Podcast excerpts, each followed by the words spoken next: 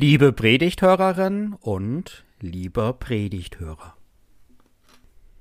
Ich habe immer so eine Vorfreude, wenn ich eine Predigt schreiben darf. Ich freue mich jedes Mal auf den Bibeltext, welchen es auszulegen gilt.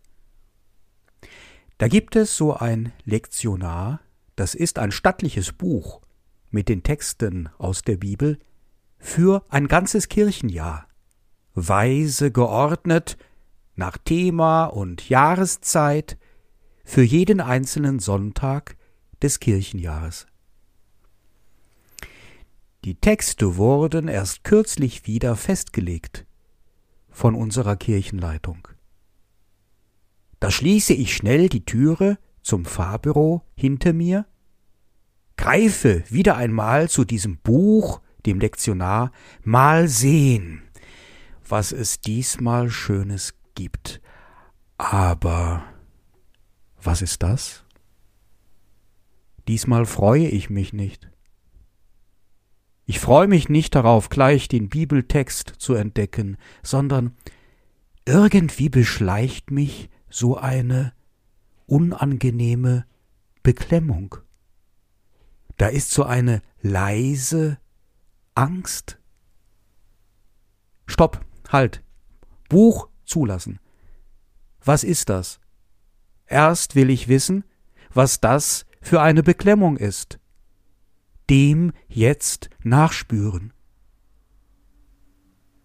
Also, ich weiß, dass wir vor kurzem Ostern hatten, und die Texte nach Ostern sind eigentlich besonders schön. Sie wollen Lust machen auf den anwesenden Gott, sie wollen einladen, Gott zuzujubeln angesichts seiner Stärke. Großer Gott, wir loben dich, wird da gerne gesungen. Die Kirchenleitung hat da tolle Texte zusammengestellt.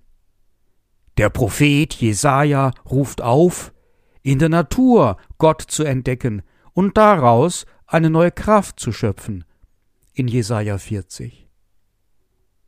Der Apostel lädt uns ein, mit Jesus aufzuerstehen, so im Kolosser 3.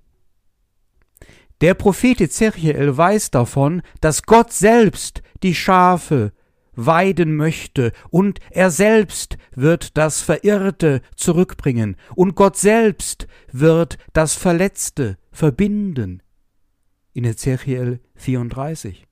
Ja, das sind gute Texte. Was kann einem denn daran nicht gefallen? Und dann weiß ich es. Ganz plötzlich. Es fällt mir ein. Ich sehe meinen Widerstand. Ich höre ihn wieder, diesen Satz, welcher meine Beklemmung auslöst. Er lautet Wo ist Gott in der Ukraine? Vor zwei Tagen hat sich dieser Satz wohl tief in mein Unbewusstes eingenistet, vermutlich auch deswegen, weil dieser Satz von einem Menschen gesprochen wurde, welchen ich mag und schätze, einem Glaubensbruder. Wo ist Gott in der Ukraine? Also damit jetzt kein Missverständnis aufkommt, mir persönlich macht diese Frage nicht zu schaffen. Es ist nicht meine Frage. Aber doch macht mir diese Frage etwas zu schaffen, ja, weil ich doch predigen will, predigen auf der Grundlage dieser biblischen Texte, wonach Gott wie ein guter Hirte ist, einer, der einem Kraft gibt, wenn man mal nachts ein paar Sterne anguckt, der so viel mehr Macht hat als selbst der Tod. Wie soll ich darüber predigen, wenn man völlig berechtigt und menschlich voller Empathie die Frage stellt, wo ist denn Gott in diesen Tagen und Wochen und Monaten in der Ukraine? Ja, wie blauäugig und naiv muss man da sein.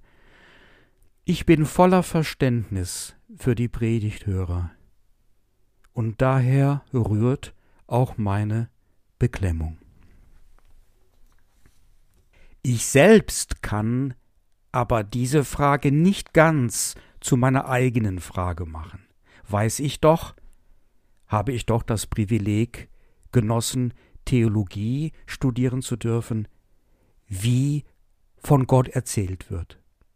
Und weil ich schon seit vielen Jahren predigen darf und mich in diesem heiligen Buch der Bibel ganz gut auskenne mittlerweile. Das Problem ist übrigens auch für Gott. Die Bibel stellt das auch als ein Problem für Gott dar. Dass er einen richtig super schönen Menschen erschaffen wollte, ihm sehr ähnlich eben auch als einziges Lebewesen mit einem freien Willen ausgestattet, Adam und Eva. Und wohin das führte, sehen wir prompt. Der sogenannte freie Wille führt dazu, dass sie rausflogen aus dem wonnehaften Leben, dem Paradies, und ihre Kinder Kain und Abel fingen einen Streit an, und Kain war so frei, seinen Bruder Abel zu erschlagen. Wo war da Gott? hätte man jetzt schon fragen können, ganz am Anfang der Menschheitsgeschichte. Dabei war er da. Er war sogar sehr präsent und griff ein. So erzählt es diese Geschichte wollte seinen Fehler Mensch, dieses Freiheitswesen, vernichten in der Sinnflut, und dann, so erzählt es die Bibel weiter, tat es ihm doch leid, und er akzeptierte nun fortan die Bosheit des Menschen und zeichnet ihm sogar etwas in den Himmel, etwas Schönes, einen Regenbogen mit schönen Farben, um die Menschen daran zu erinnern, dass er zukünftig ihnen mit mehr Verständnis entgegenkommen will. Und wie viele Kinder hatten Adam und Eva? Ja, zwei, Herr Prediger, haben Sie doch gerade selbst gesagt, Kain und Abel. Falsch. Es kam noch ein Junge auf die Welt, Seth, wohl damit Adam und Eva einen Trost hatten, nachdem Gott Kain mit dem Kainszeichen versah und in die Fremde schickte. Ganz schön viel Action für einen Gott, finde ich. Also mal sehen. Jetzt mache ich das Buch nun wirklich auf. Gottesdienst zu Misericordias Domini. Der Herr ist mein Hirte. Oh, Glück gehabt. Es geht nicht um Gott. Mit keinem einzigen Wort geht es um Gott. Es geht um Jesus Christus. Dazu fällt mir eine schöne Geschichte ein, die sich nun schon vor etlichen Jahren in unserem Gemeindehaus hier in Nordhofen zutrug. Wir hatten früher mal eine Jungschar. Eine Jungschar besteht aus Jugendlichen so nach der Grundschulzeit und vor dem Konfirmandenunterricht, etwa zehn bis dreizehn Jahre alt. Die kamen einmal in der Woche zusammen. Zwei Jugendliche, welche so fünf, sechs Jahre älter waren, leiteten diese Jungschar, dachten sich für die Kinder tolle Spiele aus und machten mit ihnen auch, wenn der Pfarrer mal nicht konnte, gerne eine Andacht. Einmal sagte der pfiffige Jungscharleiter folgendes. Leute, stellt euch mal vor, ich sei ein Außerirdischer. Ich wäre mit meinem UFO soeben auf der Erde gelandet. So. Jetzt treff ich euch und frag euch. Sag mal, was gibt es bei euch auf der Erde, was wirklich so höchst galaktisch interessant wäre? Die Kinder dachten nach. Jungschar haben wir auch, wo ich herkomme. Ähm, Computer? Man muss dazu sagen, dass es Internet damals noch nicht gab und die Kinder wünschten sich alle einen Computer für die Computerspiele. Langweilig. Ein schlaues Kind denkt sich, ach, Moment mal, ich bin doch hier auf einer kirchlichen Veranstaltung. Da ist doch klar, was der Herr außerirdisch hören will. Er sagt, Gott. Nee, haben wir auch bei uns. Hä? Dann sagt einer, Jesus? Der Außerirdische? Wer ist Jesus? Na der, der von Gott geredet hat und Wunder machte und auferstanden ist. Ja, das ist wirklich galaktisch interessant. Erzähl mir mehr davon. Ich freue mich ja immer, wenn ich höre, dass viele Menschen an Gott glauben. Traut man den Umfrageergebnissen, dann werden es sogar noch immer mehr. Als ob sich in den Zahlen eine Sehnsucht widerspiegeln würde. Die ganze große Mehrheit der Menschen glaubt an einen Gott, hier bei uns und sicher auch insgesamt in der Welt. Aber wirklich weiter bringt uns das auch nicht. Gott, wer ist das? Ich kenne eine kluge Theologieprofessorin, die sagte manchmal nicht Gott, sondern G-O-T-T, um damit zum Ausdruck zu bringen, dass sie mit diesem Wort erst einmal gar nichts verbinden kann. Aber durch Jesus Christus macht sich Gott selbst uns vertraut. Aus dem Evangelium nach Johannes.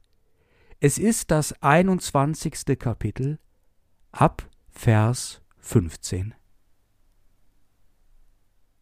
Als sie nun das Mahl gehalten hatten, spricht Jesus zu Simon Petrus. Simon, Sohn des Johannes, hast du mich lieber, als mich diese haben? Er spricht zu ihm, Ja, Herr, du weißt, dass ich dich lieb habe spricht Jesus zu ihm, Weide meine Lämmer. Spricht er zum zweiten Mal zu ihm, Simon, Sohn des Johannes, hast du mich lieb? Er spricht zu ihm, Ja, Herr, du weißt, dass ich dich lieb habe. Spricht Jesus zu ihm, Weide meine Schafe. Spricht er zum dritten Mal zu ihm, Simon, Sohn des Johannes, hast du mich lieb? Petrus wurde traurig, weil er zum dritten Mal zu ihm sagte, Hast du mich lieb? und sprach zu ihm, Herr, du weißt alle Dinge, du weißt doch, dass ich dich lieb habe. Spricht Jesus zu ihm, Weide meine Schafe. Eine Auferstehungsgeschichte, Jesus hatte gerade mit seinen Jüngerinnen und Jüngern zusammen gegessen. Wohl auch deswegen, um ganz deutlich zu machen, dass seine Auferstehung wahrhaftig und leiblich ist. Und dann wendet er sich an Simon Petrus, seinem ersten Jünger, auf den er doch seine Kirche bauen wollte, an den Felsen, der noch vor ein paar Tagen nicht allzu felsenhaft war, als er den Jesus dreimal verleugnete, leugnete ihn überhaupt zu kennen im Hof des Hohenpriesters. Er fragt ihn jetzt, auch wieder dreimal, ob er ihn liebe. Dann bekommt er von Jesus Christus, dem Auferstandenen, erst dann den Auftrag, Weide meine Schafe. Du sollst der gute Hirte sein. Wenn du mich wirklich liebst, dann reicht das aus. Es reicht, um dieses Reich Gottes auf Erden zu gründen. Du bist kein Gott, Petrus. Du bist ein sündiger Mensch, vor dem man sich in Acht nehmen soll, hast du selbst gesagt, damals am See, auf dem Boot bei deiner Berufung. Aber ich sage dir, wenn du mich lieben kannst, dann bist du für diese Gemeinschaft unersetzbar wichtig, dann bist und bleibst du der Felsen, auf den man sogar noch seine Sorgen schmeißen kann, wie du es selbst einmal formulieren wirst in einem deiner Hirtenbriefe. Damit, mit dieser Beauftragung des Petrus durch Jesus Christus, beginnt diese Erfolgsgeschichte des Christentums. Nur deswegen, weil Petrus lieben kann. Die Liebe deckt eine Menge Sünde zu. Und wie war das noch? Sie glaubt alles, sie hofft alles, sie duldet alles. Diese kleine Geschichte am Rande eines Abendessens hat so etwas Bodenständiges, Kleines, Alltägliches, menschlich Erreichbares. Man kann sie so gut nachvollziehen. Nein, Theologie studieren musst du nicht. Auch nicht mächtig und reich musst du sein, lieben musst du. Das ist alles. Dann bist du der Felsen, dann bringst du den Stein ins Rollen. Ein guter Move wird das. Mich lieben, sagt Jesus Christus. Auch dieses mich lieben, sagt Jesus Christus, erlebe ich als eine riesige Erleichterung. Du wirst zu einem Felsen, wo andere noch ihr Gewicht drauf ablegen, wenn du mich liebst. Wir Menschen sind ja gar nicht die glühenden Liebesbacköfen. Also manchmal vielleicht schon, aber das geht vorüber. Wir sind auch in der Liebe meistens gar nicht so stark. Ich kenne Eltern, die ihre Kinder nicht lieben. Geschwister, die sich zerstreiten wegen solchen Dingen wie Geld. Langjährige Freunde, die sich nicht mehr lieb haben, nur weil sie sich aus den Augen verloren haben. Wenn es wirklich nur um uns ginge, um unsere zwischenmenschliche Liebesfähigkeit, dann würde es für die Menschheit wahrscheinlich ganz schön eng werden. Aber es geht um mehr. Es geht um den auferstandenen Jesus Christus. Der Evangelist Johannes ist schlau. Er offenbart hier einen auferstandenen Jesus, an den wir glauben können der auch uns fragt, und wir können es uns vorstellen. Liebst du mich? Dem auch wir sagen können, auch das können wir uns vorstellen. Ja. Auch wenn wir ihn schon verleugnet haben. Ja. Der uns den Weg weist. Denn solange die Liebe da ist, ist Hoffnung da. Und die Liebe bleibt jetzt ewiglich nach Ostern.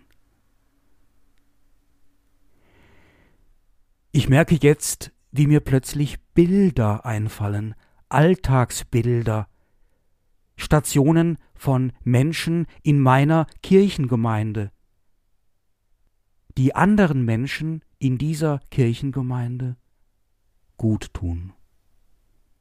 Die Bilder werden immer mehr und sie reißen nicht ab. Da sind viele Farben. Da ist viel Rot. Rot wie die Liebe, grün wie die Hoffnung. Wo ist Gott in meinem Leben? Warum tut er mir nicht spürbar gut? Warum rettet er nicht die Ukraine? Also, merkt ihr, von diesen Fragen sind wir doch ganz schön weit weggekommen angesichts von Jesus Christus, der dich fragt, liebst du mich? Dann geh und liebe selbst. Schauen wir doch nochmals auf die Ukraine. Ja, was man hört und manchmal sieht, das ist schlimm. was man sich vorstellen kann, noch schlimmer, ganz furchtbar. Aber das ist kein Versagen Gottes, eher eine Gotteslästerung. Man kann ihm nicht vorwerfen, dass sie so sind, wie sie sind. Freie, grausame, liebende Menschen. Dann sehe ich auch den auferstandenen Christus,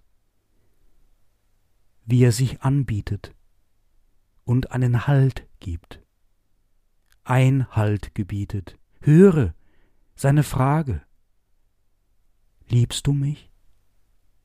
Dreimal, tausendmal. Sehe die Liebe am Werk, auch in der Ukraine. Und für die Ukrainer, auch hier in Deutschland. Und der Frieden Gottes, welcher höher ist als alle menschliche Vernunft. Er bewahrt unsere Herzen und Sinne in Jesus Christus. Amen.